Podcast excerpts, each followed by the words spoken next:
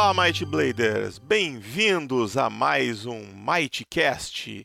E hoje nós temos aqui o meu querido Domênico com a sua frase de efeito. Vai lá, Domênico. Ah, ah, ah,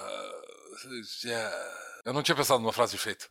Essa ficou boa, essa ficou boa. Acho que tu deve usar essa. Fica bem, bem temático apocalipse zumbi, assim. Então, Voltamos para mais um episódio atrasado. Melhor dizendo, temos uma boa notícia. Estamos agora com a nossa meta primeira meta cumprida. Isso já tinha acontecido no passado, mas durou poucos dias. Agora nós parece que estamos nos mantendo na primeira meta, né? Então agora o Mightcast não vai atrasar mais. assim, assim, assim que a gente conseguir recuperar os dois meses de atraso que a gente tá, tá tudo certo. Porque caso tu não saiba, também nós estamos gravando o episódio de julho. Agora, Vê. nesse momento. Hoje, dia 30 de agosto, nós estamos gravando o episódio de julho. Então a gente está um pouquinho atrasado, nada demais. Né? Amanhã a gente grava o de agosto e depois de amanhã o de, sete... o de setembro aí tá tudo certo. É só a gente conseguir fazer isso. Mas estamos aí, voltamos, estamos com essa meta, vamos tentar até agora, outubro, novembro, tá com a coisa agilizada e aí não vai atrasar mais. E 2023 vai ser o ano do Mightcast. Não sei se vai ser o ano do podcast, mas vai ser o ano do Mightcast. A gente não vai atrasar, vai fazer até dois episódios por, por mês. Não, mentira, isso não vai acontecer, esquece. Não, não rola. Só quando a gente puder pagar editor. Aí tem que bater a terceira meta. mas Uh, hoje nós vamos falar sobre coisas muito especiais uh, que a gente tocou Ampassan no último episódio, foi até isso que deu a ideia de gravar este episódio. E antes de começarmos a falar disso, eu quero dizer a todos que ouviram o último episódio que a gente disse que em breve estaríamos lançando e tal, só como levou dois meses para sair, já tá tudo no site, gente. Já tá Monstro Codex, tá é, é... Como é o nome do livro que a gente fez no lançamento também? Guia do Vilão, tá Guia de Tebrim, Tomo das Muitas Línguas, tem um kit, um kit com os três livros de regra mais um escudo que está em promoção. É 10 exemplares só, gente. É só 10. É, quem quiser, é isso aí. Depois o escudo vai entrar no, no, no, kit dos mapas. Eu não coloquei o kit dos mapas ainda porque sobrou poucos kits. Aí eu achei que ia ficar pouquinho para botar no site. Eu vou fazer mais uns antes de, de pôr lá. Mas tá tudo lá. E também tá tudo no site do Might Blade para baixar, para download, quem quiser conferir o material. Né? Todo mundo que é financiador já recebeu, já mandei aí. Se você não recebeu, olha a sua caixa de spam, deve estar tá lá. Eu mandei o, os livros todos uh, e man, mandei uh, também os códigos de rastreio de todas as recompensas que faltavam, com exceção da. Para os Nemesis faltou o escudo e a ilustração original, nós falamos na nossa live, se você não viu, tá lá no YouTube. Uh, nós explicamos que né, a gente resolveu enviar sem isso para que vocês não ficassem sem os livros, né? Mais tempo. E assim que isso estiver pronto, a gente envia para vocês. E eu esqueci uma pequeno detalhe quando fiz o envio, que a gente ia mandar também uma cópia do Codex, do Monstrum Codex, o antigo, raro, ter, segunda edição, que eu tenho aqui, tô olhando para eles aqui a pilha e eu esqueci simplesmente de colocar ele no pacote. Mas até foi bom porque ele ia pesar o pacote, é bom que a gente não toma o talagaço do, dos correios todo de uma vez só, e ele vai servir de proteção para a ilustração e para o escudo, como ele é tamanho A4, né? A gente bota a ilustração e o escudo ali dentro, fica bem protegidinho. Aí é só embalar ele, ele, ele vai ser o nosso plástico bolha do, do, do próximo envio, quando tiver as duas coisas prontas. Mas. Uh Vamos então pro episódio de hoje. Monstro um Codex reduzido a plástico bolha. É isso aí, é para isso que ele serve. Justo. Para isso e para fazer móveis. A gente, o, meu, meu trono de Monstro Codex está aqui, eu vou não me desfaço dele por nada nesse mundo. Até porque eu já atravessei uns ferros nele para deixar a estrutura certinha, né? Então nem tá para usar mais como livro. Hoje nós vamos falar sobre deuses, dragões, planos e todas essas coisas que vocês vivem perguntando lá no grupo, que a gente não tem respostas. Hoje a gente não vai ter as respostas também, mas a gente vai falar o que a gente já, já pensou a respeito. Todos os nomes e expressões que que a gente vai usar aqui podem mudar no futuro, quando a gente for colocar isso no, no livro dos planos. Mas por enquanto, a gente vai usar as expressões que a gente tá trabalhando para ter nomezinhos, né? Como o Domênico chamou, placeholders, né? Tá ali para marcar, ó, a gente usa um nome para isso. Então tá, Domênico, quer começar pela fazer essa, essa linha do tempo da criação aí? É, assim, ó, é, antes de começar a, a falar sobre o assunto, é, eu só quero reforçar o que o Luciano acabou de dizer, tá? Tipo, a, a gente tem uh, uh, uma, uma linha do tempo da criação dos planos e, e uma, uma, teogonia do cenário, tá? Que é. Ela tá escrita, mas ela é temporária, ela tá. É, numa fase bastante uh, primitiva ainda. Ela nos serve basicamente como uma um, linha de raciocínio. Linha de raciocínio pra gente saber de onde é que as coisas vêm e para onde é que as coisas vão e para ter nomes definidos para algumas. Que as coisas se alimentam. Uh, uh, como é que como é que os elementos se ligam de maneira lógica? A gente precisava disso, na verdade, justamente para que no futuro a gente não uh, com essa coisa toda de, de infernais e devas, a gente não se atrapalhasse depois na, na, na, na em qual é o lugar dessas coisas no cenário. Então a gente criou essa teogonia para justamente se organizar dentro do que a gente da, da criação do cenário?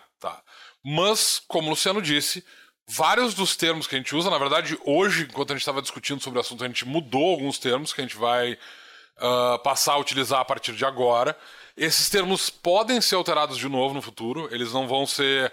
Não são necessariamente uh, termos de nomes de lugares e de tipos de entidade, não são termos que a gente vai usar indefinidamente, eles podem ser. Talvez a gente não altere eles, mas eles talvez sejam alterados no futuro. Então, assim, é só para dar uma ideia geral de como é que funciona a, a, a estrutura teogônica do, do, do, do cenário, como é que ele foi criado, qual é a origem dos planos, para que os jogadores tem uma vaga ideia do que, que acontece por trás dos panos, por assim dizer. Como é que a gente. Como é que funciona a nossa linha de raciocínio com relação à criação do cenário e onde é que cada coisa. Qual é o lugar de cada coisa dentro do cenário, tá? Como é que a gente se organiza para definir da onde é que veio isso, de onde é que veio aquilo, de onde é que veio aquele outro, como é que se define um plano, etc, etc, tá? É, a ideia é, é, é, clare, é, é, é esclarecer um pouco essas questões para os jogadores, mas de novo, nada do que a gente vai discutir agora, aqui é defini definitivo. Algumas dessas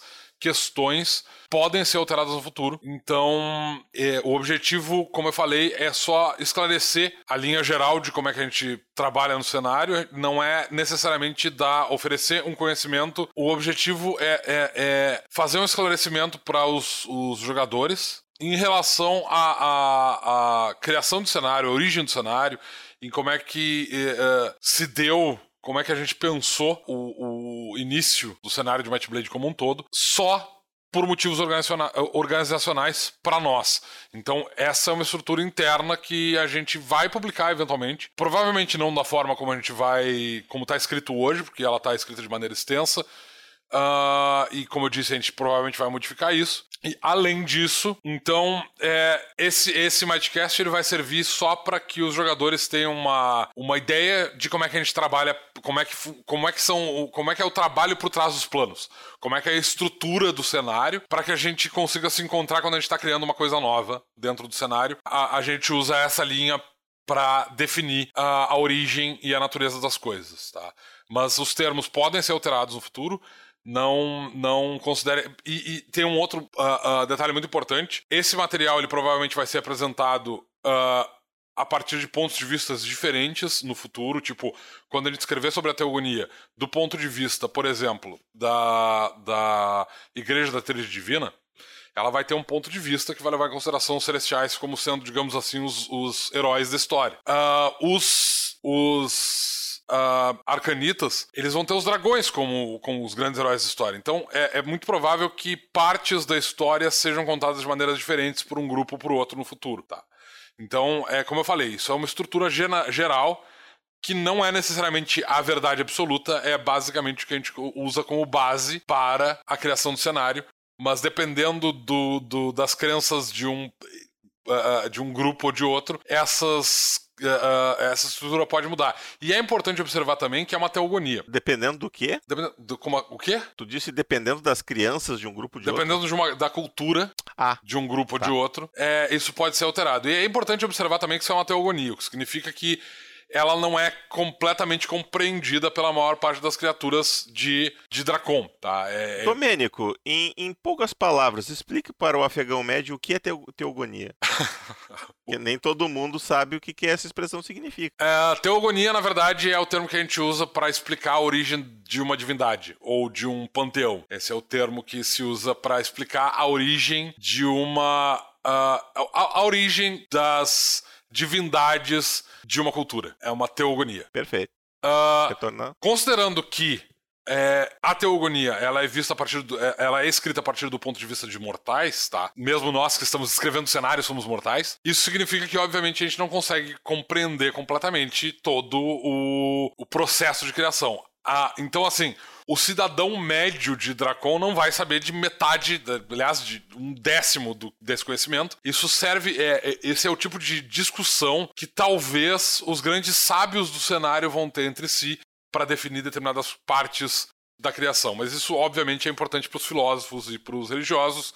Não é uma coisa que o cidadão médio do cenário uh, vai ter conhecimento ou vai, na verdade, se interessar porque para ele é, é, não é tão importante assim. Então, de novo, é, esse material é mais para os jogadores terem uma ideia de como é que a gente usa a estrutura uh, teogônica para. Eu não sei se o termo teogônico existe, mas enfim. É... Agora existe. Agora tá existe. A gente uh, tá querendo. É, esse, esse, essa explicação serve para os jogadores entenderem como é que funciona a estrutura teogônica que a gente usa no cenário quando a gente está desenvolvendo o material oficial.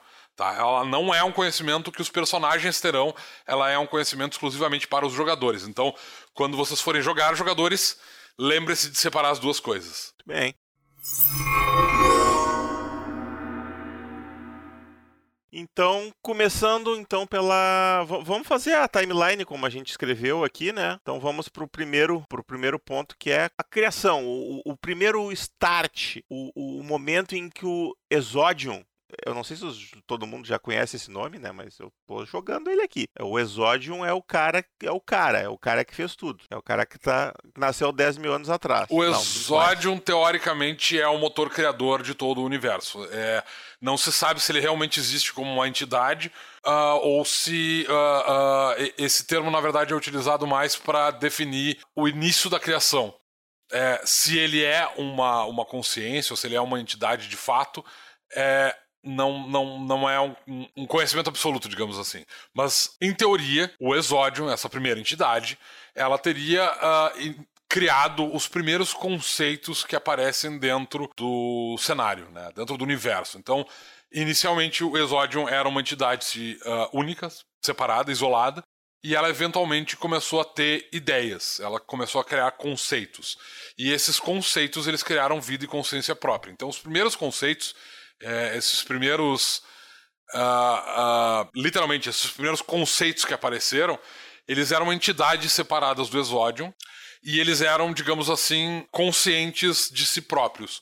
Ou talvez eles tenham sido criados como entidades separadas e o Exodium tenha criado o conceito de consciência para separar uns dos outros. O fato é que esses primeiros conceitos, uh, eles são basicamente os, o início das coisas dentro do cenário. Tá? Eles são os primeiros conceitos primordiais mesmo tempo, espaço, uh, existência. Esses são os primeiros, os primeiros conceitos a existir. Esses conceitos iniciais, uh, eles, na verdade, como, quando começaram a interagir entre si, eles começaram a criar outros conceitos que não eram originários uh, a partir do próprio exódio. Esses conceitos, eles eram conceitos é, menores, digamos assim, que eram criados para que esses prim primeiros conceitos conseguissem justamente compreender esse universo que existia ao redor deles. Basicamente é como se tivesse havido um diálogo entre esses conceitos de tempo e espaço, e esse diálogo criava conceitos novos. Ah, tempo, espaço, então existe uma, um, um, uma ideia de continuidade, por exemplo, e aí cria-se o conceito de continuidade, só para criar um exemplo. E esses conceitos iniciais, eles vão, uh, eventualmente, alguns desses conceitos, eles vão uh, acumulando conhecimento, né? Uh, conceitos particularmente importantes, como tempo e espaço, por exemplo, eles vão crescendo e eles vão acumulando outros conceitos dentro de si enquanto que outros conceitos uh, mais isolados, que não tem necessariamente a ver com os, os, o, o, esses conceitos maiores, eles são conceitos, digamos assim, que é, eles viajam de maneira, eles não estão ligados a um, a, a um conceito maior, então, eles basicamente conseguem circular e, e é, se uh, viajar entre um conceito e outro, uh, conversando com vários conceitos diferentes, às vezes é, explorando um, um, conceito diferente. Né? Uh, a própria ideia de, de que esse é o início do universo é um pouco confusa, porque, de novo, esse é o início do, do universo, então é difícil de, de compreender como é que funcionavam esses conceitos exatamente, mas o fato é que o que se sabe é que eventualmente os conceitos eles se separaram em duas categorias diferentes de conceitos que são os conceitos dinâmicos e os estáticos. Os estáticos eram grandes grupos de conceitos ou grandes conceitos que uh, acumulavam grande quantidade de outros pequenos conceitos em si próprio, e por causa disso eles tinham, digamos assim, muita massa uh, em si, e eles eram muito grandes, eles eram difíceis de compreender uh, de maneira individual, e por causa disso eles eram literalmente estáticos, eles tinham pouca mobilidade.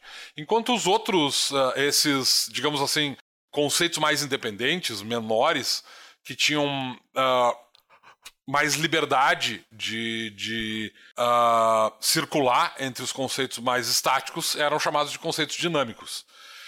Os conceitos dinâmicos eles passaram a dar origem a vários outros conceitos dinâmicos junto com eles, porque à medida que eles entravam em contato com conceitos uh, estáticos, alguns deles eram, digamos assim, consumidos, né? eles passavam a fazer parte desses conceitos mais estáticos, eles literalmente Uh, eram uh, eles eram absorvidos pelos conceitos mais estáticos por serem conceitos muito semelhantes, enquanto que outros, à medida que exploravam esses conceitos mais estáticos e, digamos assim, é, uh, filosofavam sobre o assunto, essa própria é, o, próprio ato de pensar sobre esses conceitos estáticos fazia com que novos conceitos dinâmicos aparecessem. E isso fez com que o universo primordial fosse basicamente habitado por essa grande miríade de conceitos estáticos dinâmicos separados que flutuavam um pouco sem forma dentro de um universo completamente sem barreiras nesse momento. Né? Então, é, esses, é, esse é considerado o início da criação. Esse momento em que os conceitos eles são divididos entre estáticos e dinâmicos, eles passam a se diferenciar entre conceitos muito grandes que compreendem uma série de outros pequenos conceitos dentro de si próprio, ou que compreendem uma ideia muito grande, como o próprio conceito de tempo, por exemplo, e que faz com que outras, uh, os outros conceitos precisem seguir o seu, o seu, uh, os seus ditames, digamos assim, e os conceitos dinâmicos, que são esses conceitos menores, eles eram mais independentes. Então, é, é a separação desses dois tipos de conceitos diferentes é o que se considera como o início do universo, por assim dizer. É, a teogonia começa aí, com a criação desses dois tipos de conceitos. O que acontece é que, como a, a, a, é comum quando se tem é, grupos separados que se dividem e que conseguem compreender que são diferentes entre si, é, isso levou a uma espécie de cisma. Uh, os conceitos dinâmicos eles eram muito pequenos e à medida que os conceitos estáticos cresciam muito, eles passaram a não conseguir mais compreender cada conceito estático de maneira completa. Então eles eram capazes de se comunicar muito bem entre si, conceitos dinâmicos entre si, mas os conceitos estáticos uh, eram para eles completamente incompreensíveis, ou eram majoritariamente incompreensíveis. De um, porque, porque eram grandes demais para serem compreendidos. Então, alguns desses conceitos, eles inclusive eram capazes é, de entrar nesses conceitos dinâmicos, digamos assim, estudar eles de dentro para fora, enxergar a, as barreiras desses conceitos sair de volta, ou conversar com os conceitos lá de dentro, uh, uh, criar novos conceitos que às vezes ficavam presos ou passavam a fazer parte desses conceitos estáticos. Uh, mas eles viam esses conceitos estáticos como, digamos assim, grandes horizontes, como grandes, como grandes, como, como universos dentro de si próprios. Esses conceitos estáticos, por sua vez, eles conseguiam conversar entre eles No entanto, os conceitos dinâmicos que estavam tanto dentro deles quanto ao redor deles eram muito pequenos para eles conseguirem compreender a, literalmente a individualidade desses conceitos. Eles eram pequenos demais para serem compreendidos. Eles eram pequenos demais, pra, às vezes, para serem enxergados, para serem percebidos por esses conceitos mais. Uh, por esses conceitos estáticos que cresciam cada vez mais. Isso, uh, essa divisão entre os conceitos, fez com que, eventualmente, uma guerra acontecesse entre os conceitos uh, estáticos e dinâmicos. Os conceitos estáticos, os conceitos dinâmicos, eles começaram a literalmente. o, o a, o, eu, eu gosto de, de pensar nisso, né, nessa questão, uh, uh, como se os conceitos fossem como bolhas de sabão. Eu acho que eu, inclusive, fiz um áudio com relação a isso lá no Discord, no, no Telegram. Eu gosto de pensar nos conceitos, nesses conceitos iniciais, como grandes, como, bolhas de sabão. Então, tipo assim, os conceitos estáticos, eles são grandes bolhas de sabão que podem ter várias bolinhas de sabão dentro delas. Enquanto que os conceitos dinâmicos, eles são grupos de bolhas de sabão que estão separadas. Tá? O que acontece, basicamente, é que quando tu tem um, grupo, um grande grupo de bolhas de sabão é, é, que invadem uma bolha de sabão gigante, a pressão interna dessa, eh, dessa, dessa, dessa bolha de sabão bolha. maior, ela é grande demais, a barreira de sabão é muito fina e ela pop, estoura. Né? E isso começou a acontecer.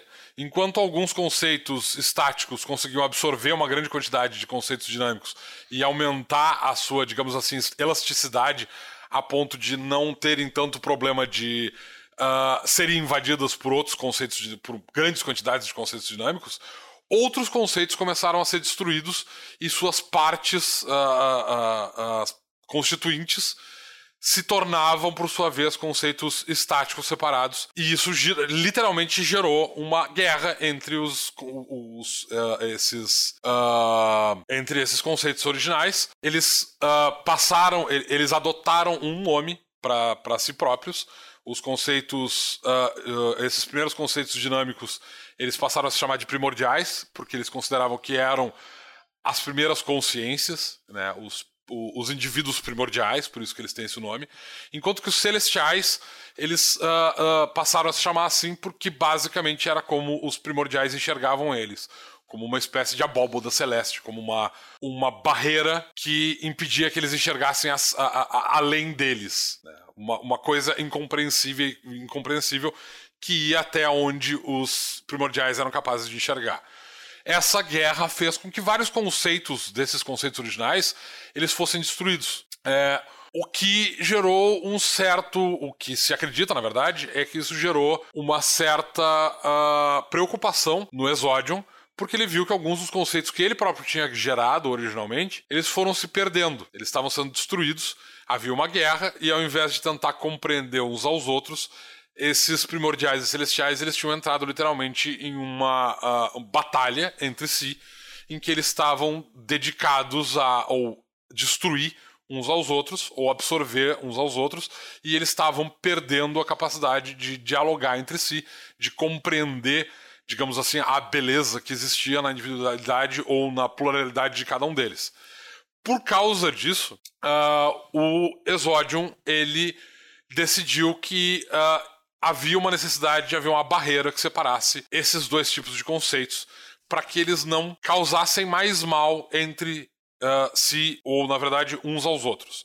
Então o que acontece é o Exodium ele cria o conceito de planos ou de uh, dimensões separadas e ele literalmente separa ele ele uh, uh, separa os celestiais em um plano infinito e coloca os primordiais em um outro plano infinito separado. Entre esses dois planos, teoricamente esses planos são infinitos, então eles não têm como ter contato um, contra, um com o outro mas uh, uh, como uma espécie de, é, digamos assim, é, como uma espécie de, de proteção extra, o, uh, o Exódio ele cria ainda um outro plano que separa esses esses dois universos infinitos dentro de si próprios, que é o, o que originalmente, o que deu origem eventualmente ao plano elemental.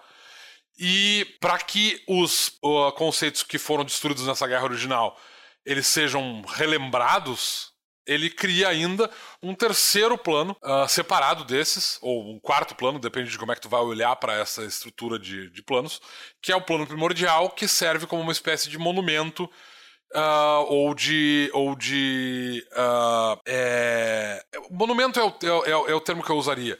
Aos, aos conceitos que foram mortos. Então. Memorial. Memorial. Essa seria talvez o termo mais, correto, mais, mais preciso.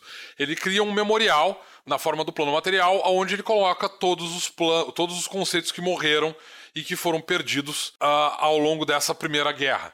Né? Então ele pega esses conceitos, coloca num plano separado de todos os outros e deixa ele lá como um lembrete para que os outros uh, para que os, os outros celestiais primordiais consigam uh, lembrar do que aconteceu para que eles não voltem a fazer isso de novo né? não, não voltem. Não pra que não isso fazer caquinha. não, não, não que isso necessariamente tenha funcionado mas essa era a ideia do, do, do Exódio originalmente Tá. É, mas é que é o exódio, ao contrário do Deus católico, ele não é infalível. É, com certeza ele não é infalível. É, isso, isso, na verdade, se é que ele existe e essa, e essa estrutura não foi criada de uma outra maneira independente que a gente não sabe.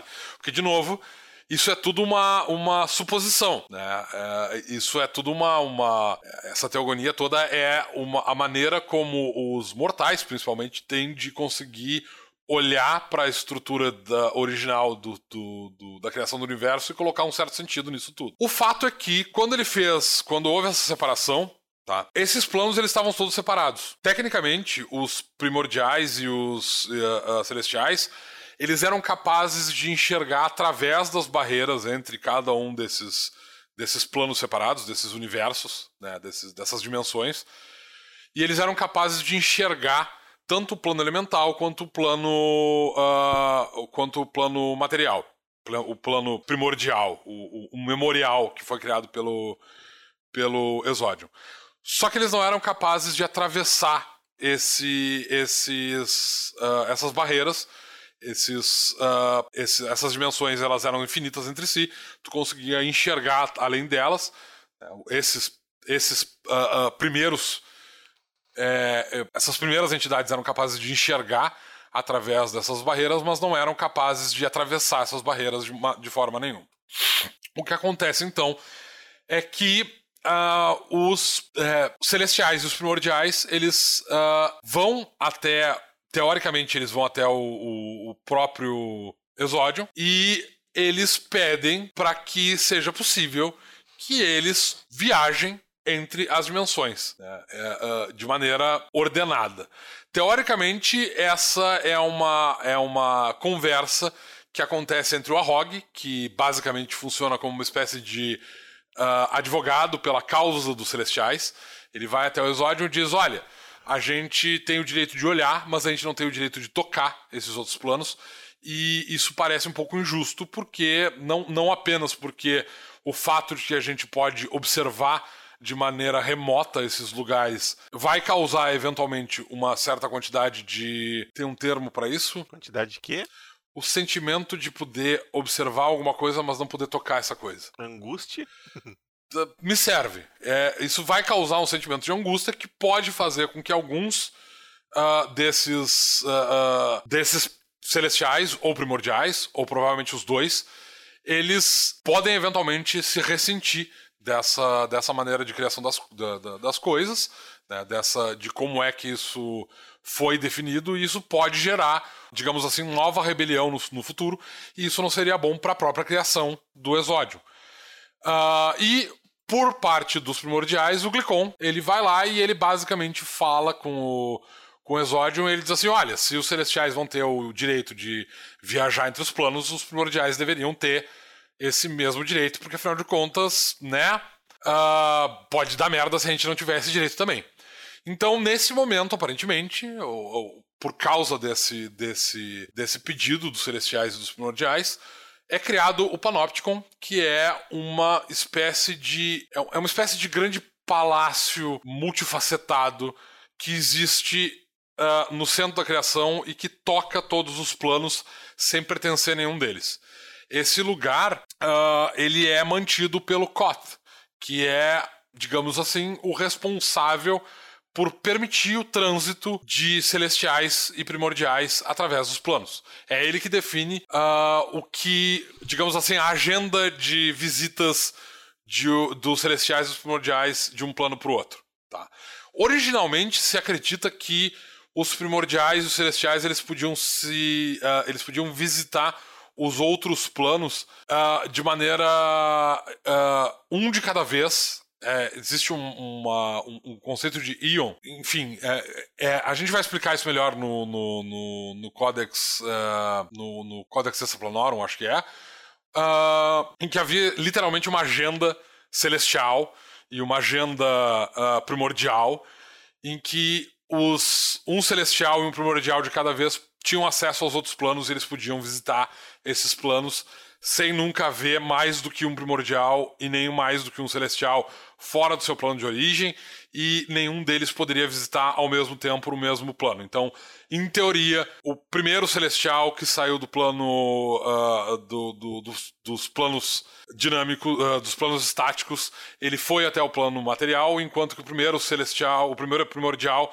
que saiu dos planos uh, dinâmicos foi até o, o plano elemental Lá eles fizeram seus primeiros contatos, estudaram esses planos, é, é, é, sentiram a energia desses planos, por assim dizer, e aí eventualmente eles retornaram e houve o agendamento dos pró próximos celestiais e primordiais a fazerem essa, essas visitas. O Virzu seria, teria sido o primeiro uh, primordial a fazer essa travessia, enquanto que entre os celestiais, o Sarfion teria sido o primeiro uh, celestial a visitar o plano material.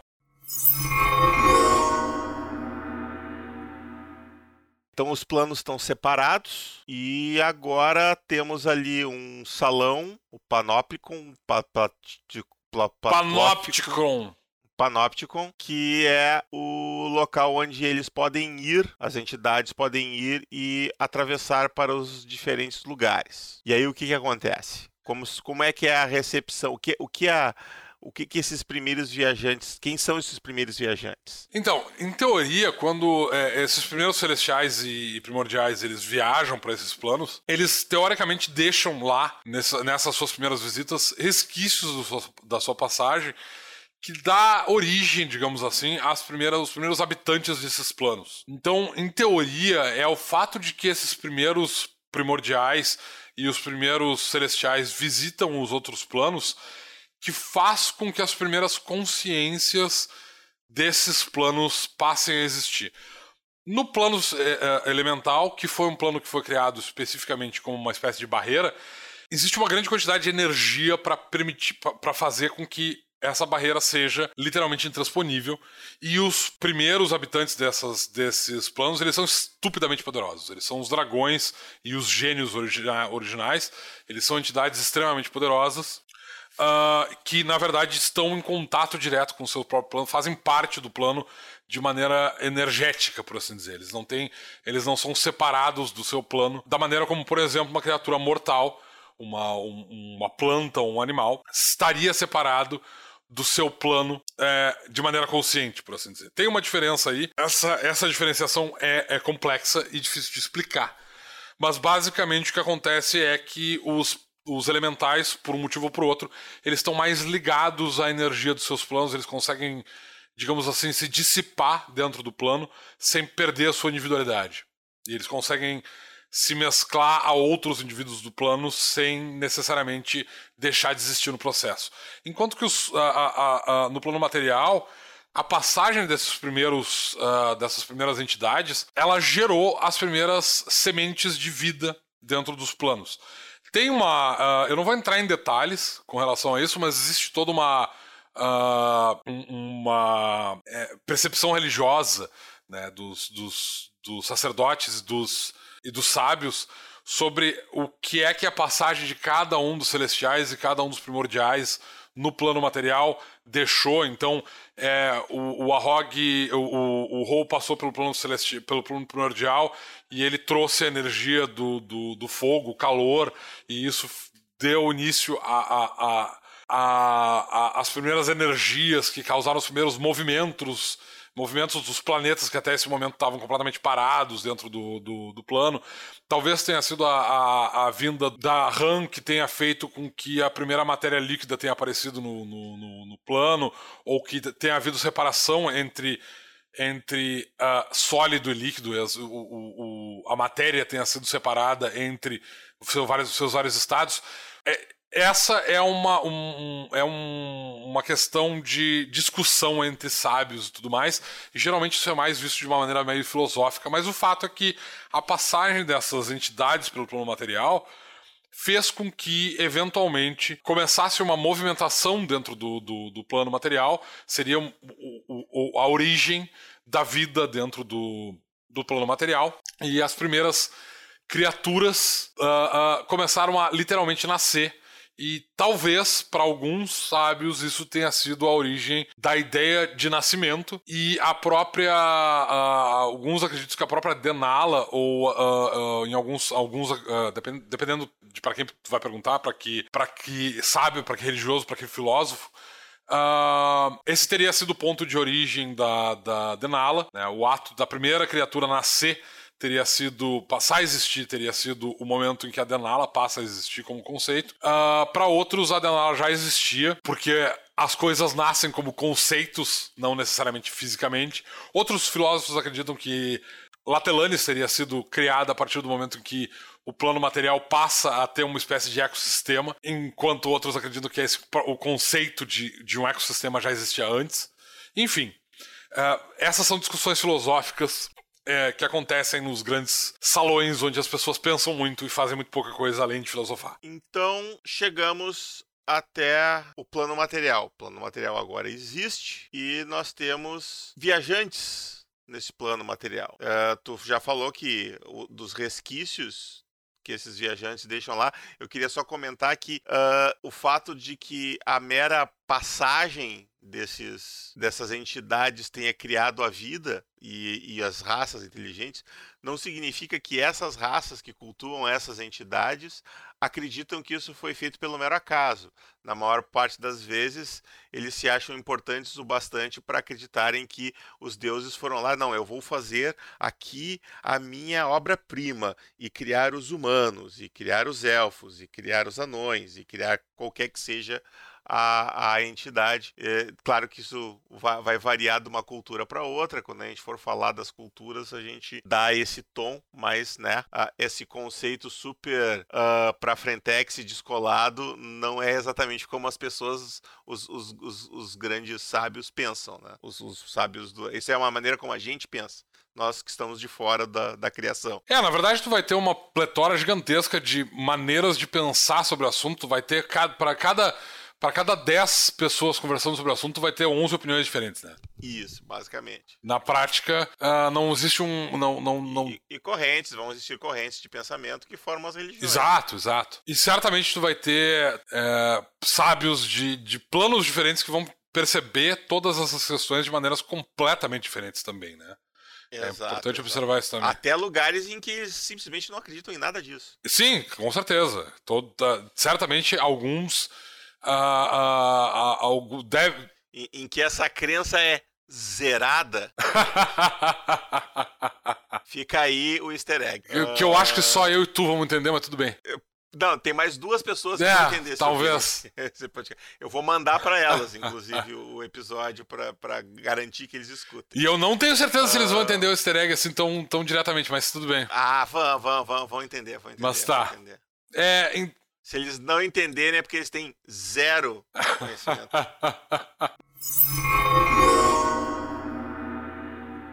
Muito bem.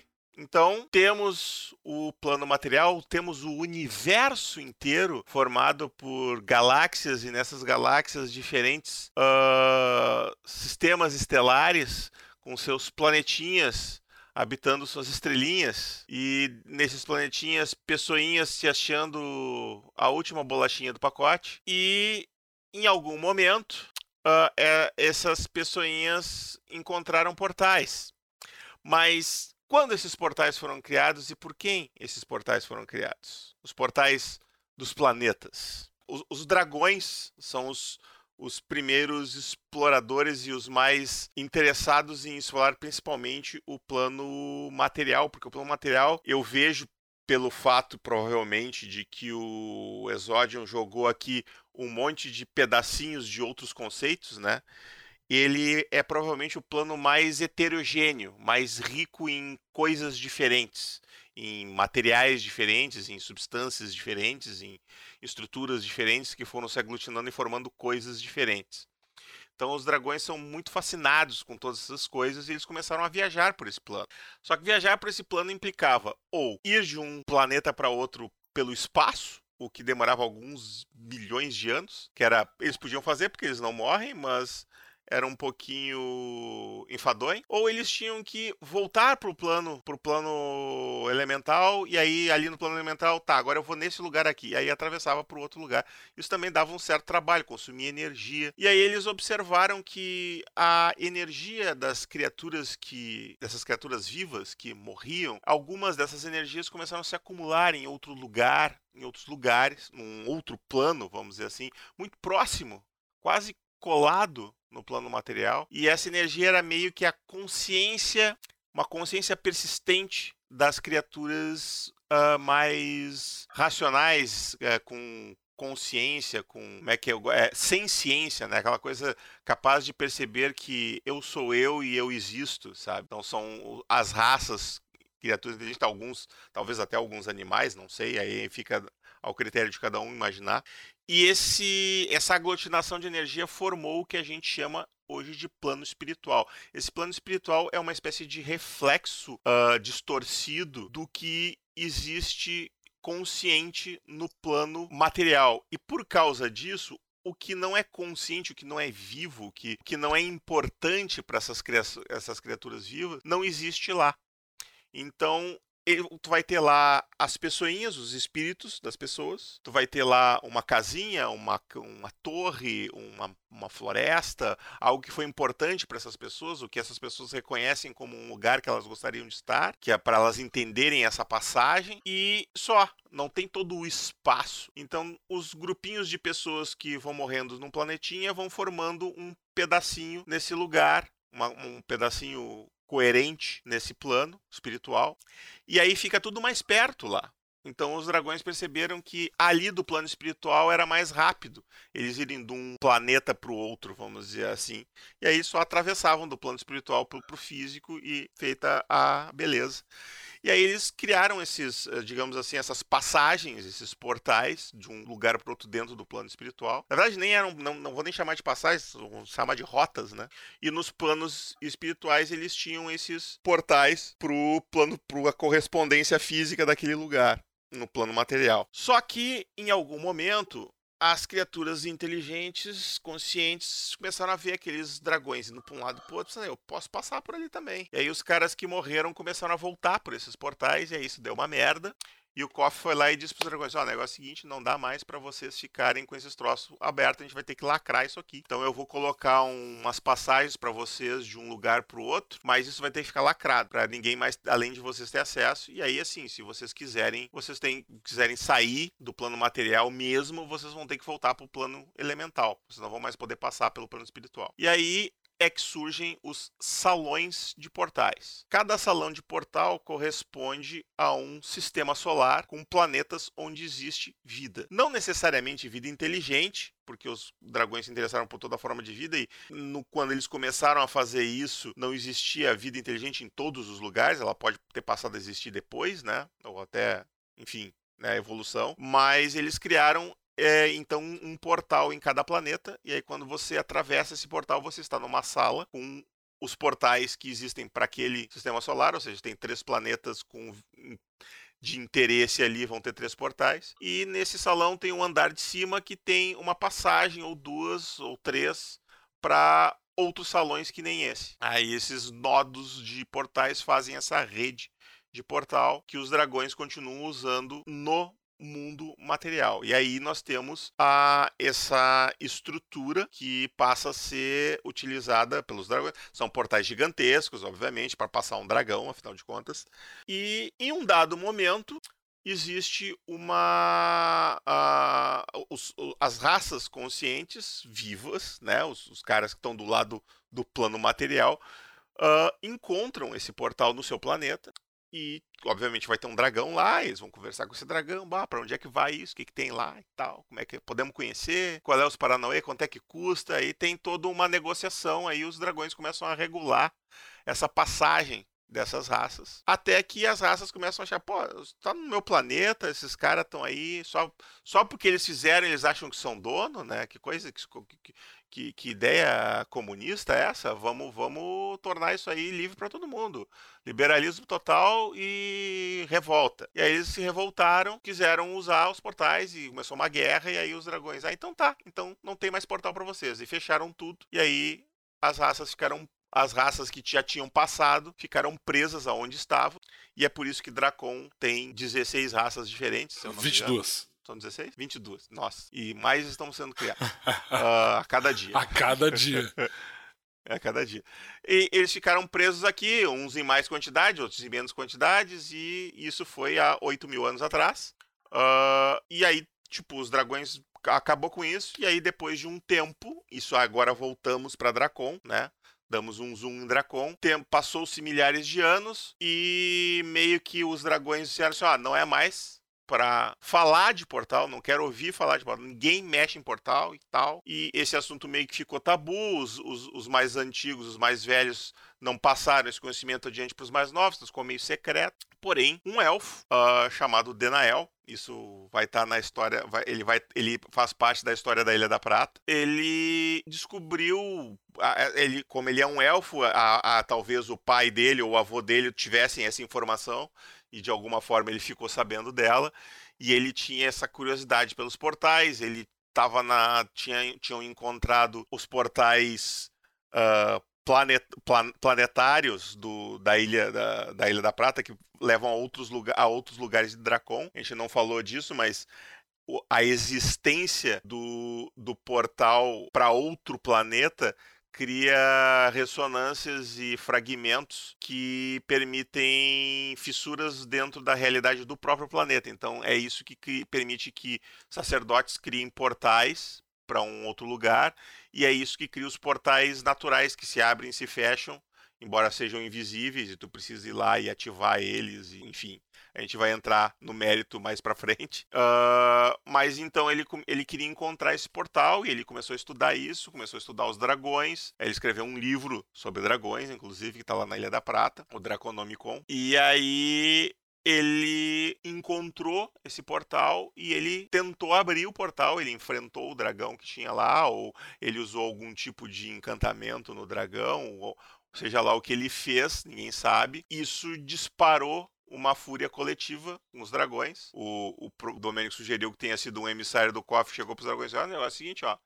O pessoal aí tá abrindo os portais de novo. Se vocês não fecharem essa porra, vai vocês não vão mais nem voltar pro plano, plano elemental, vão ficar tudo preso aqui. E aí eles resolveram dizer: ah, então tá, vocês não, não, não quiseram nos obedecer, então agora vocês vão, vão, se vão entender o que, que é a fúria dos dragões. Aí os dragões patrolaram 50% do planeta. Essas civilizações que foram atingidas por eles basicamente foram levadas ao, ao zero, né? ao zero de, de tecnologia, de construção, de tudo mais. Tiveram basicamente que voltar à idade da pedra e sobreviver. E isso foi meio que esquecido, né? Então, ninguém, a maior, tirando acho que o próprio Daniel, ninguém sabe o que, que causou a, a revoada e chegamos nos dias de hoje. Que é, eu sei se eu esqueci alguma coisa, quer acrescentar alguma coisa? É, essa, essa, esse ataque dos dragões é o que a gente costuma chamar popularmente de revolta dos dragões, que aconteceram, aconteceu cerca de dois mil anos atrás.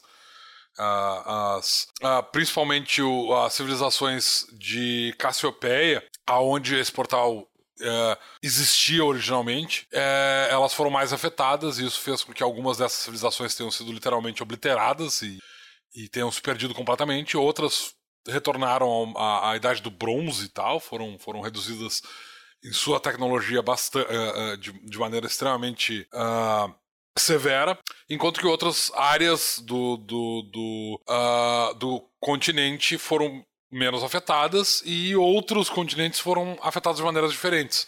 Né? É, uh, Gaian sofreu bastante também, o Fiji não sofreu tanto.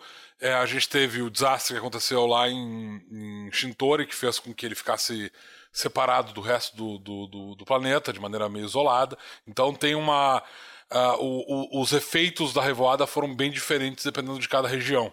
E mesmo dentro de um continente, como acontece com Cassiopeia, uh, a, a, a Fúria dos Dragões foi sentida de maneira diferente. Encerramos? É isso? Eu acho que basicamente é isso, porque daí, a, partir desse ponto, começa a história factual. Quer dizer, os, os, os anões têm uma história escrita de mais ou menos uns 8 mil anos atrás, quando os primeiros anões ficaram, digamos assim, presos em Cassiopeia, uh, em, em, é, em Cassiopeia, especificamente. Eles tinham uma colônia aqui que deu origem a Dagotaro, originalmente.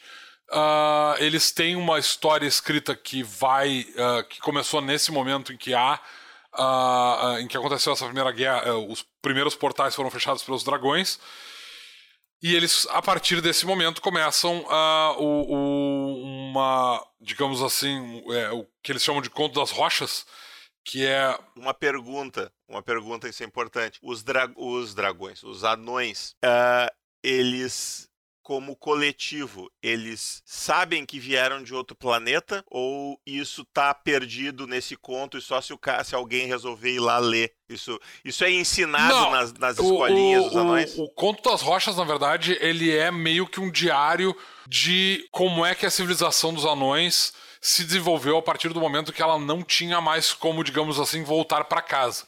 Então ela. Se tu, se tu tiver conhecimento de que uh, haviam portais e os, e os anões vieram de outro lugar para cá e tu lê o Conto das Rochas com esse conhecimento, tu vai conseguir ler nas entrelinhas que eles vieram de outro lugar. Mas se tu lê como a maior parte dos anões leem, como um, um registro dos, uh, dos feitos dos anões uh, em Dagotar, ele é mais um diário do que os anões estavam fazendo. Ele conta a história de, da divisão dos, dos clãs. Da... Eles chegaram em Dagotar, mas não, não necessariamente de outro planeta. Não, é que eles já estavam em Dagotar. O, o, registro, o início do registro, as, as primeiras. Uh, uh, as primeiras, digamos assim, entradas desse registro, elas são entradas bastante primitivas, do tipo.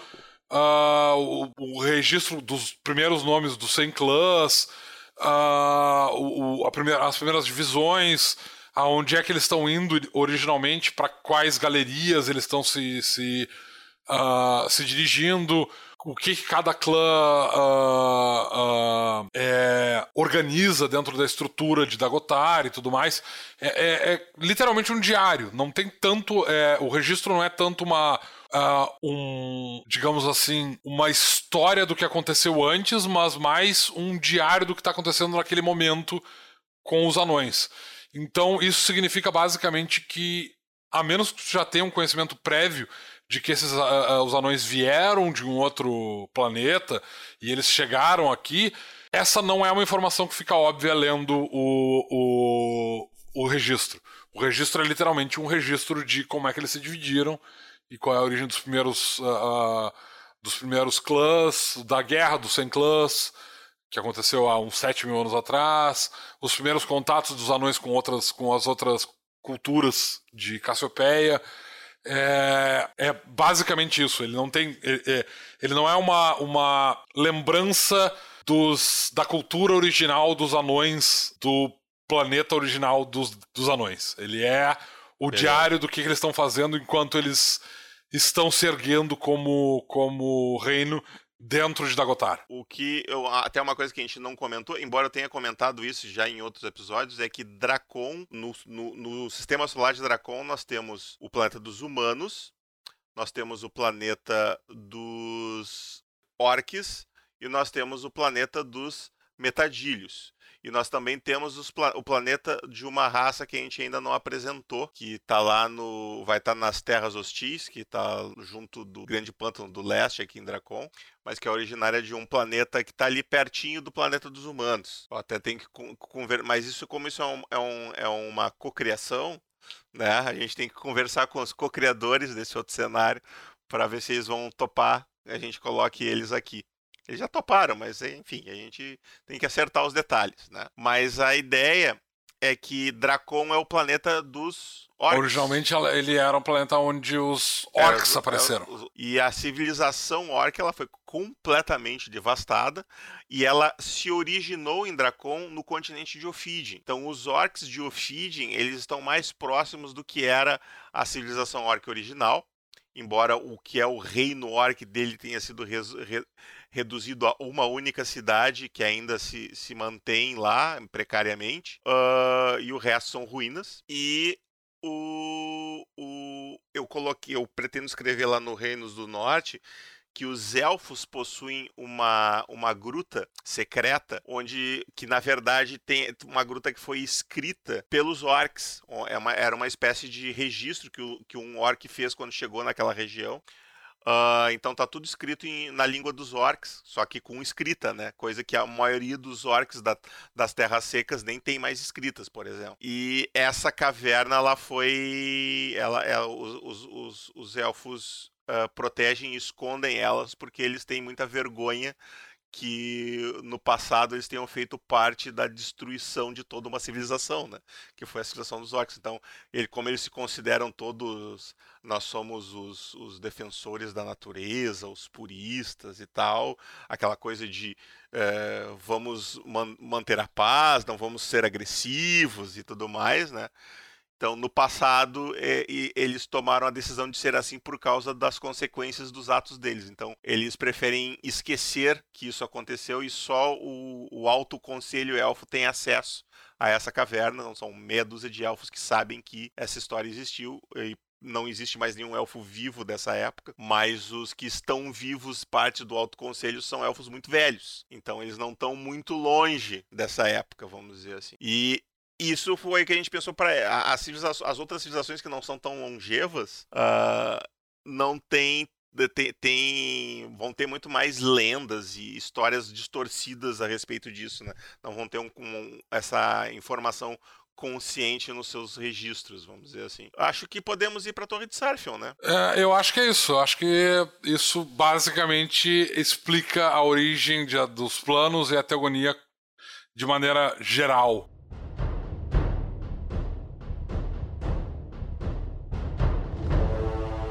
Torre de Sarfion. Uh, então tá, eu vou abrir com um e-mailzinho do nosso querido R RMP, eu sempre chamo de RPM por causa da banda, é o Rubens Mateus Padovese, mandou aqui. Companheiro dracônico versus esconjurar do necromante. Dá no quê? Um dragão perdido? Ah, que pergunta específica. Aí, é, esconjurar. Então, o que, que acontece se tu jogar esconjurar no companheiro dragão? Se tu jogar um esconjurar no companheiro dragão. Peraí, deixa eu ver o, o esconjurar especificamente, mas eu acho que não acontece absolutamente eu, eu, nada. Eu, eu, eu, acho que. Eu também acho que não, mas eu não tenho certeza porque eu não lembro exatamente as palavras que a gente usou em esconjurar. É, deixa eu olhar esconjurar. Esconjurar é de. Necromante. Ne necromante? Nossa. Sim, esconjurar. Não é de necromante? Ele disse do necromante. Deixa eu pegar então, o guia do vilão aqui. Do necromante. Esconjurar do necromante. Desenhando uma runa arcana sobre uma criatura, você desfaz qualquer ligações sobrenaturais que ela possua. Se a criatura estiver sendo controlada, o controlador do alvo imediatamente perde 10 pontos de mana e fica atordoado por um número de turnos, tá? Se o alvo for um elemental, infernal, deva, espírito ou criatura invocada, ela é imediatamente banida para seu plano de origem. Se for uma criatura convocada, ela retorna ao seu comportamento normal. Se o alvo for um construto, tá. Dificuldade. Se o alvo for um morto-vivo, ele se torna um cadáver inanimado. Dificuldade dessa magia igual a determinação da criatura. Beleza.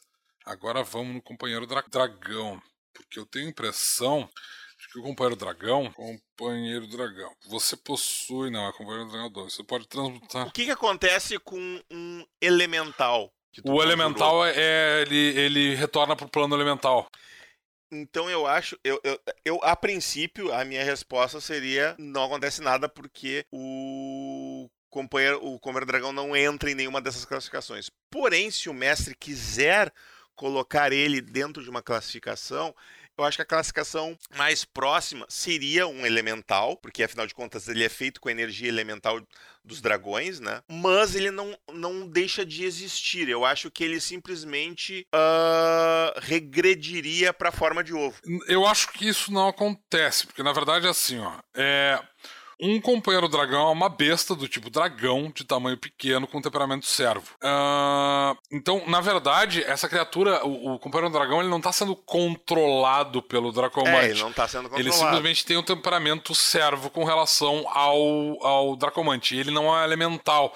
O plano de origem desse dragão é o plano material, que significa que ele não volta pro, pro lugar de origem dele, porque o lugar de origem dele é o plano material. Ele foi criado pelo Dracomante no plano material. Então, basicamente, o que acontece quando tu conjurarem um companheiro dracone, um companheiro dragão é nada. É, fica aí essa, essa, essa possibilidade, então. Uh...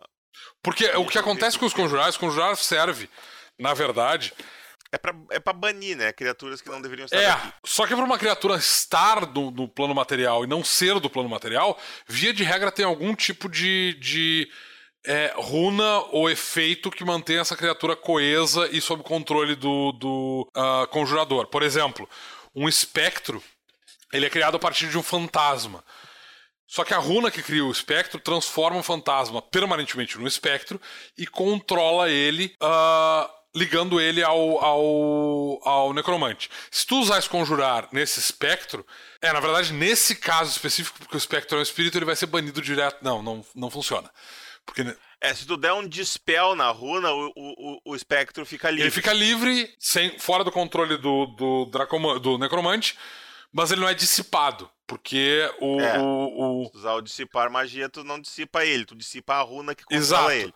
Só que não tem nenhuma Mas runa controlando o, o companheiro dragão. O companheiro dragão tem uma isso, ligação isso. intrínseca com o Dracomante. Ele, ele já ele seria como se fosse um espectro sem sem estar tá descontrolado, ele... tá controlado, mas que resolveu ficar com o necromante porque é, resolveu ficar amigo do necromante porque o necromante ele, ele. Ele, ele é mais um ele é mais um uh, companheiro animal criado é, artificialmente. Sim, é, é, eu, a minha dúvida, a, a, dúvida filosófica aqui, na verdade, que é, uma, que é o, as duas linhas de raciocínio que o mestre pode seguir, é: ok, ele é de origem do plano material ou ele é de origem do plano elemental? Porque ele é formado pelas energias de um dragão, do, do, do, das, das, energias do plano elemental ao qual a sintonia dracônica do, do, necrom, do Dracomante vem.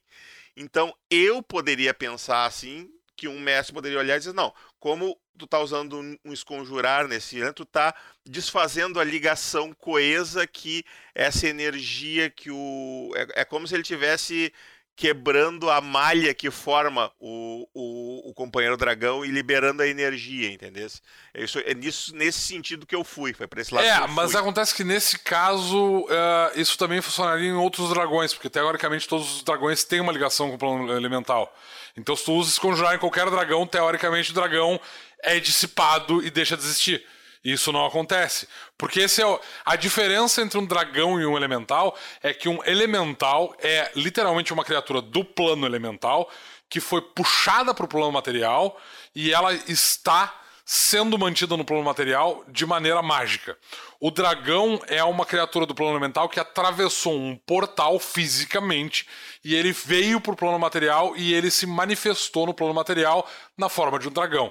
É a mesma. A, o que acontece com o companheiro dragão é basicamente a mesma ideia. Tu tem uma criatura que tu uh, uh, criou, tu, tu, transferiu a energia dessa criatura para dentro de um. Tu criou um ovo originalmente né, uh, e concentra a energia do próprio uh, conjurador nesse ovo, e esse ovo é responsável por criar a coesão do companheiro dragão. Tanto que se o companheiro dragão morre, ele é destruído, o corpo dele simplesmente volta para o formato de um ovo, e o ovo continua com o conjurador. Ele, ele é, uh, inclusive com memórias, etc, etc, ele não é dispersa dispersado. Tá? Então, o, um, um companheiro dragão ele é uma criatura nativa do plano material, assim como uma quimera, por exemplo. É, a, a, a, ligação dele é com o conjurador, é com o Exato, Dracomante. ele não é, é... Tanto que se o Dracomante morre, ele deixa de existir. Exato. É, é, é, é o, o, O esconjurar do companheiro dragão é tu matar o Dracomante. Exato, é aí que eu ia chegar. Não... Então, se quer esconjurar um companheiro dragão, mata o dragão. Exatamente. Uh, próxima pergunta aqui da nossa querida Leona via Telegram. Como são os banheiros em Dracon? A magia é utilizada para limpeza mesmo em mesmo a que apenas por conjuradores ou nobres, quando não tem um esgoto, ou provavelmente é o caso das cidades menores, é comum que joguem na rua como é feito, como, como era feito antigamente? Uma pergunta bem específica, é, achei interessante. Primeiro, primeiro. Uma pergunta bem leona, né? Uh, uh, tem algumas questões. Bom, eu, eu não vou entrar em história aqui, tá? Porque não, não, não nos cabe uh, nesse momento, mas basicamente assim, ó. Uh, os, é, é, como a gente falou nesse episódio, inclusive, uh, a civilização de Dracon ela é bem mais antiga do que dois mil anos, tá? Uh, antes da Revolta dos Dragões já havia uma, uma, uma civilização bem organizada e já existia sistemas de esgoto e coisas do gênero. E a, a, a ideia de tu ter uh, Inclusive, Tebrínia foi erguida em cima das ruínas de uma cidade dessa civilização. É, e não, e outras, a Ilha da Prata também, tem várias cidades que foram erguidas sim, em cima sim, dessas, sim, dessas ruínas. Tu tem algumas cidades, inclusive, que não chegaram a cair durante a Revolta dos Dragões, como é o caso de Ectória, por exemplo.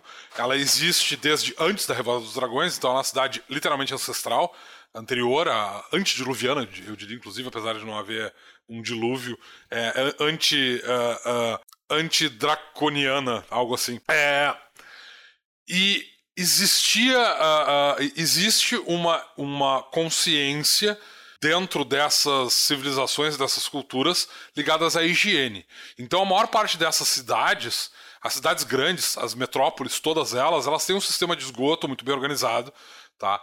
Uh, e as mesmas cidades mais uh, distantes do centro que não têm necessariamente ligação com o sistema de esgoto de uma uh, uh, da cidade em si, ela vai ter um sistema de, de uh, evasão de água muito parecido com o que a gente tem nas, nas privadas de, de, de casas para fora, em que tu tem uma fossa para que não tenha a, a o, o, o, teu cocô e os teus dejetos não sejam, não, não fiquem ao relento, não fiquem fedendo. Algumas cidades, as cidades menores, elas vão ter vão usar o sistema de, de casinha, em que tu literalmente tem um buraco no chão dentro de uma casinha, para que isso fique uh, contido num determinado lugar. Então, até que tu tenha capacidade, tu tenha literalmente dinheiro, a estrutura para construir um banheiro de fato, tu vai ter esse sistema de, uh, de, de, uma, de uma privada uh, separada da casa. Isso é super comum nas cidades menores. A maior parte das, das. Nas metrópoles, então, tu vai ter banheiros que vão ser ligados a um sistema de esgoto. Alguns, uh, uh, alguns lugares vão ter uh, sistemas de esgoto a céu aberto, outros vão ter sistemas de esgoto em galerias subterrâneas, depende do lugar. As cidades mais antigas vão ter Tebrínia, é... A Ilha da Prata, Ectória, elas vão ter um sistema de esgoto de galerias subterrâneas, enquanto que cidades que foram construídas posteriormente, como, por exemplo, é, Porto, Tartar Porto Tartaruga uh, e, e, talvez é, uh, Altéria vão ter sistemas uh, híbridos entre galerias subterrâneas e, e, e, valas a céu aberto. Mas, ainda assim, elas têm um, um, um, sistema de escoamento de, de, de dejeto uh, bem organizado, isso é super, isso é comum em toda a, a, as, as, civilizações de Arcânia, de, de uh, Tebrim, de, de Dracon, na verdade, tanto em, em Tebrim quanto em Arcânia, mesmo em. apesar de, de uh, Parban ter outros sistemas de para lidar com isso, um pouco diferentes, eles também usam sistemas semelhantes. Então, essa ideia. Ninguém joga detritos no meio da rua. Ninguém vai cagar em um pinico, pegar o pinico, abrir a, a, a janela e jogar para fora. Da mesma maneira como hoje isso seria visto como uma coisa extremamente ofensiva e anti-higiênica, entre os povos de uh, Dracon, isso também é visto dessa forma. Tá? Mesmo um orc nas terras secas vai fazer um buraco, vai cagar dentro e vai tapar o buraco depois. Tá? E, e, e vamos, e vamos uh, lembrar também que no nosso mundo real, aqui no planeta Terra, isso só foi feito especificamente num curto período de tempo, num pequeno lugar chamado Europa, durante a Idade Média. Porque antes da Idade Média, durante o Império Romano, uma das coisas mais incríveis do Império Romano era os aquedutos. É, na verdade, essa ideia de que as pessoas faziam isso durante a Idade Média não é verdade. É isso que eu não, não ia entrar nesse é, mérito. É, não, não é, é, é, em alguns lugares se fazia. Tem, Sim. Tem, tem, tem, até as expressões gardelô lá, que da onde vem o lu do, do, do, inglês, que é o banheiro, que é os caras avisando, ó, cuidado com a água, e jogavam, esvaziavam o pinico para Mas isso acontecia em bairros pobres, de, de, de grandes cidades, em em lugares específicos. Não era Exato. uma coisa generalizada por toda a Europa medieval. Isso, isso, isso é um fenômeno que aconteceu. As pessoas tinham noção. É, isso é um fenômeno. elas é, perderam é, é... por causa do, do, excesso de religião, mas não, é, então, elas ainda tinham. É, é, importante observar, e isso é uma coisa que as pessoas aparentemente não lembram. Tipo assim, ó, a gente tem durante a, a, a já que a gente vai entrar no hunt sobre história, vamos falar sobre o assunto. É, então tá, Durante a Idade Média, quando a gente teve. Tá, deixa eu começar a nova pauta do, desse, desse Mightcast quando, aqui. Quando a gente teve o, o, a peste negra, por exemplo, a gente tem aquelas máscaras dos doutores da peste. E os caras têm aquele bico comprido que eles usavam justamente para manter a máscara cheia de ervas. Uh, uh... E, e essa máscara cheia de ervas aí dos doutores da peste ela é vitoriana, ela não é nem, nem, nem medieval. Isso é lá, essa é a segunda ou terceira onda de peste negra. Na primeira nem tinha isso. É, é, ela, ela é aquele, aquele bico dela é cheio de ervas medicinais, justamente porque uh, se acreditava durante toda a Idade Média e durante toda a, a, era vitoriana. Inclusive é por isso que se desenvolveu coisas como, por exemplo, Sim, perfumes. Os humores. A, a gente, uh, os, os, uh, os humanos acreditavam plenamente que doenças eram transmitidas pelo cheiro. Então, se tu tinha mau cheiro, isso significa que estava doente. Então, ao contrário do que se imagina, durante a Idade Média, as pessoas tomavam banho, elas tinham escova de dente, inclusive, e elas tinham sabonetes inclusive. feitos de maneiras. Uh, uh, uh, de, de, vários tipos diferentes. Algumas feitos. alguns de origens vegetais e outros de origem animal, mas, tipo assim, as pessoas comumente tomavam muito banho e elas se mantinham limpas e principalmente elas se mantinham sem cheiro corporal, porque isso era visto como sinal de que tu estava doente.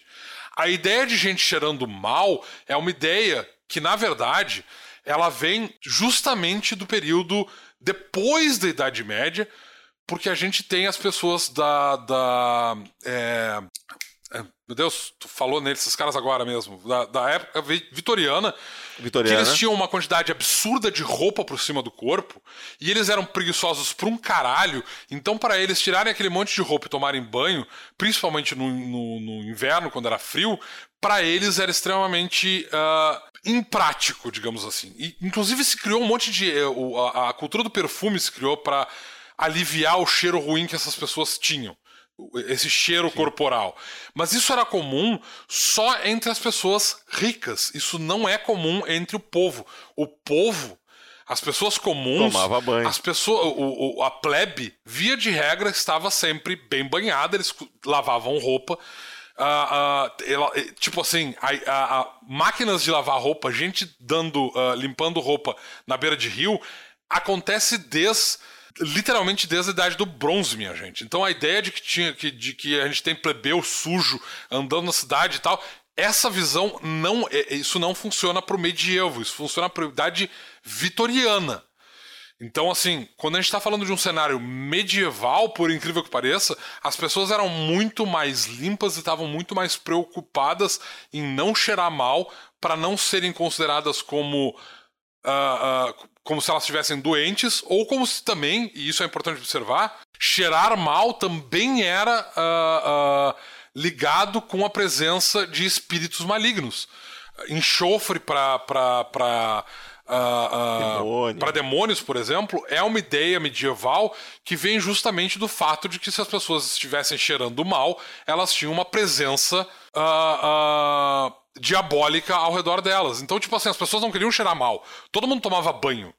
A, a, a, a ideia de que as pessoas são, eram mal cheirosas e andavam em cima, tipo, a, a criação daqueles, desses sapatos de plataforma, de sapato de, de uh, salto alto para não ficar escorrendo na merda, Esse troço é do século XVIII, XVII, aliás, XVII, XVI. Ela não é da Idade Média, porque na Idade Média as pessoas estavam eram muito mais limpas em geral. Elas tinham um sistema de captação de, de, de uh, restos nos castelos, etc, etc. Eles foram piorando, né? Sim. da, do, os egípcios tinham até chuveiro, cara. É, a gente tem uma, te a, a, uma tecnologia de, de disposição de restos, uh, uh, de, de dejetos humanos durante a antiguidade muito eficiente. Ela vai se perdendo Uh, depois Porque da queda do Império era, Romano. Era muito menos gente que tu tinha que lidar. Exato, né? tem isso também. Não, não, não, era mais fácil de tu fazer uma estrutura. Então, Tu botava um banheiro no bairro, tava resolvido. É, então, porque tu tinha banheiros coletivos, inclusive, na, na, é, nessa antiga. Os romanos tinham, tinham banheiros, banheiros os, coletivos. Os, os, egípcios tinham um sistema, porque eles não tinham tanta água à disposição, eles tinham um sistema de raspagem. Eles literalmente raspavam o corpo para tirar o suor e não ficar cheirando mal, e tirar a, a, a mistura de suor com, com areia. Tipo, os povos da antiguidade eram muito mais limpos do que os povos da Idade Média. Mas os povos da Idade Média ainda tinham uma preocupação muito grande com a limpeza. Foi só durante a era vitoriana que a gente começa a ter essa gente realmente podre e suja. Isso não é comum durante a. a, a, a façam pesquisas sobre a origem das. das uh, é, como é que chama essa? Do, do, dos ah, essa coisa. Perucas, por exemplo. Isso é uma coisa vitoriana, porque as pessoas literalmente tinham infestações de, de piolho. Isso é, isso é. Era vitoriana, isso não é Idade Média. Então. É. Não. É, se tu tá usando uma fantasia medieval, as pessoas costumam ser limpas e tu não vai ter gente tropicando em cocô no meio da rua, porque nem, nem gente jogando pinico de xixi em cima da tua cabeça. Essa é, é isso, é, isso, é, isso seria num cenário uh, vitoriano, não funciona em um cenário medieval. E, e, embora Dracon a gente diga que não é medieval, que ele é mais pro lado da renascença ali, uh, isso é só meramente com relação à tecnologia, não com relação à higiene. Tá? É, a cultura é, é, é, é um cenário de fantasia medieval.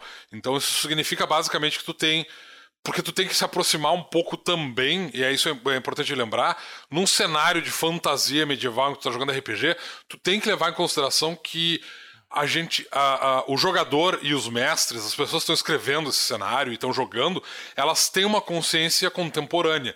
Então, é, espera-se que isso seja aplicado para o cenário no qual elas estão jogando. Tá? Então, não, não, não tem uma necessidade de tu ter um cenário que seja tão verossimilhante em que as pessoas literalmente jogam cocô pela janela só porque isso vai ser historicamente mais acurado.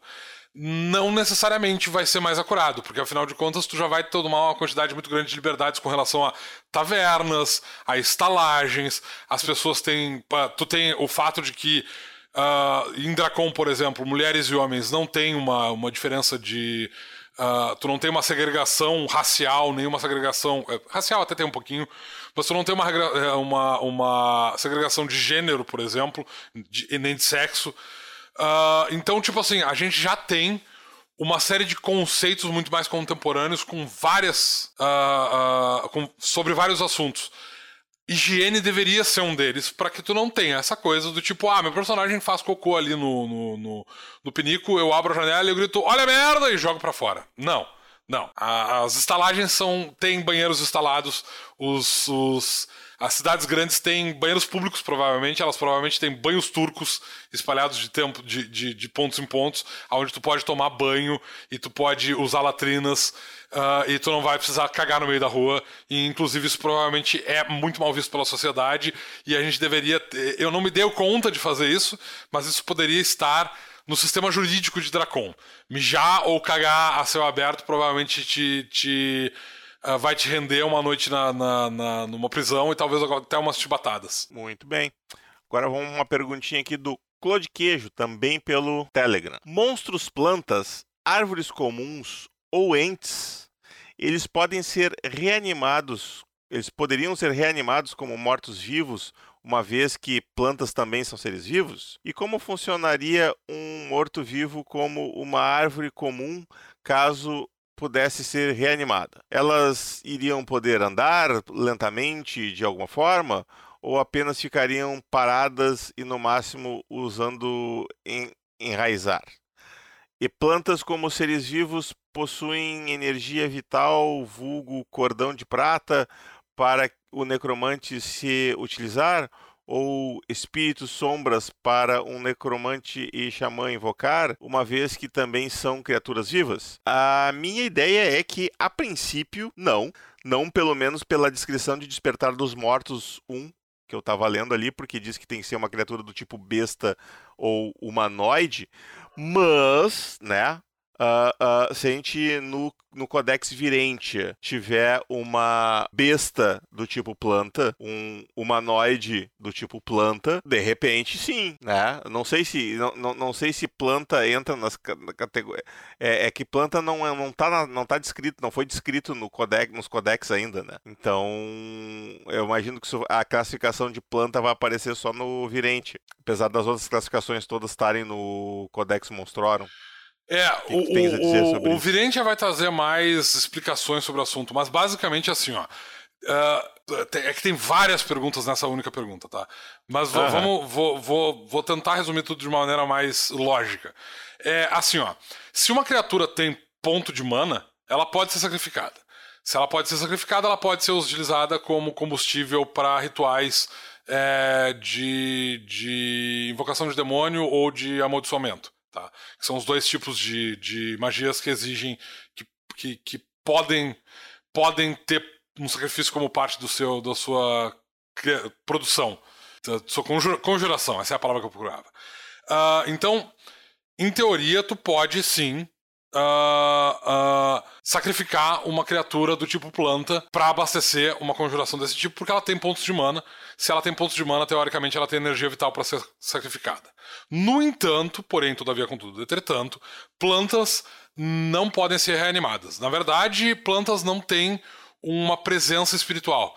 É, tem uma teoria que diz que todas. Quando tu fala plantas, tu tá te referindo a árvores. Não, grama. eu tô falando de plantas como um todo. Árvores, é, Yggdrus, é, uh, uh, uh, eu agora eu não tô com o Codex Virente aqui, então eu não lembro quais são os outros tipos de criaturas, tipo. Ok. É, plantas assassinas. Plantas é, é, limos rastejantes, trolls, todas as criaturas do tipo planta.